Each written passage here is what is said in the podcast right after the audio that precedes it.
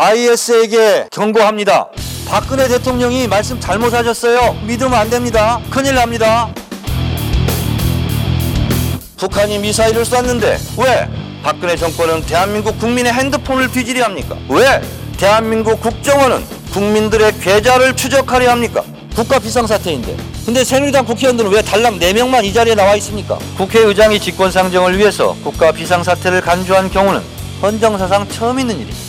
박근혜 대통령이 맞아요. 국가 비상사태예요. 계엄을 선포합니다.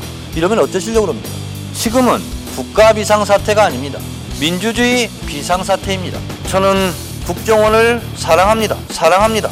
반드시 필요한 조직입니다. 학생운동 시절 안기부에 끌려간 적이 있습니다. 얼굴에 눈은 수건으로 가려진 채 무차별적으로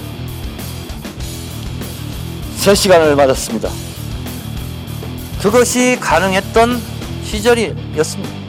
국정원이 그만큼 중요한 역할을 하기 때문에 국가 안보와 직결되고 있기 때문에 이런 국정원에게 양날개를 또 달아주려 합니까? 그것도 법원의 영장 없이 테러방지법은 대한민국 국민의 은행 통자 계좌 내용을 법원의 영장 없이 국정원장이 마구 볼 수 있게 하는 무소불위의 무서운 법입니다. 테러 방지를 위한 형법도 있고 국정원법도 있고 국가 활동 지침도 있고 IS에게 경고합니다. 박근혜 대통령이 말씀 잘못하셨어요. 우리나라에는 당신들이 와서 테러를 하려고 해도 다 잡아들일 수 있어요. 명백한 대테러 법이 있고 국가 공무원들, 군인들, 경찰, 향토 예비군이 있어요. 테러를 충분히 막을 만한 능력도 있고 의지도 있어요. IS 의원 여러분, 박근혜 대통령이 테러를 막을 방책도 없고 법도 없다 라고 말한 거 믿으면 안 됩니다. 큰일 납니다. 이것이 통과되지 않는다고 난타 재능을 보였습니다. 박근혜 대통령은 책상을 열번이나 쳤다고 그럽니다. 가슴을 열번백번천번 만번 치고 있는 국민들의 모습을 박근혜 대통령 청와대에서 지금 보고 계십니까? 경제가 파탄 났다고 합니다. 국민들은 못 살겠다 죽겠다고 얘기합니다. 대한민국 경제 몰락 방지법을 만드십시오. 그 법만 통과되면 경제가 좋아집니까? 대한민국 일자리 감소 방지법을 내면 일자리가 늘어납니까? 말도 되지 않는 이름은 그럴듯한 테러 방지법안으로 테러를 원천적으로 막을 수 없습니다. 테러라는 공포 마케팅을 통해서 국민의 언론 집회 결사의 자유를 억누르려는 얄팍한 음모와 꼼수를 죄송하지만 국민들에게 들키고 있습니다.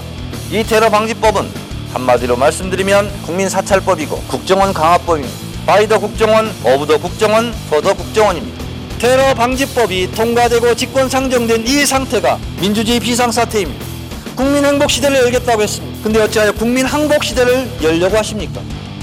모든 국민을 발밑에 항복시켜서 행복하시겠습니까? 국정원을 강화해서 정보 권력을 키워서 또다시 대선에 개입하려고 하시는 겁니까? 그래서 대통령은 퇴임 이후에 행복하실 것 같습니까? 마치 아버지인 박정희 대통령이 유신헌법을 통해서 종신 대통령을 꿈꿨던 것과 똑같은 이치로 박근혜 박정희 대통령이 유신헌법을 만들었다면 박근혜 대통령은 테러 방지법을 만들고자 하는 것입니다. 국민 여러분들께서 박근혜 대통령의 유신 질주 본능, 유신의 추억에서 벗어날 수 있도록 도와주십시오.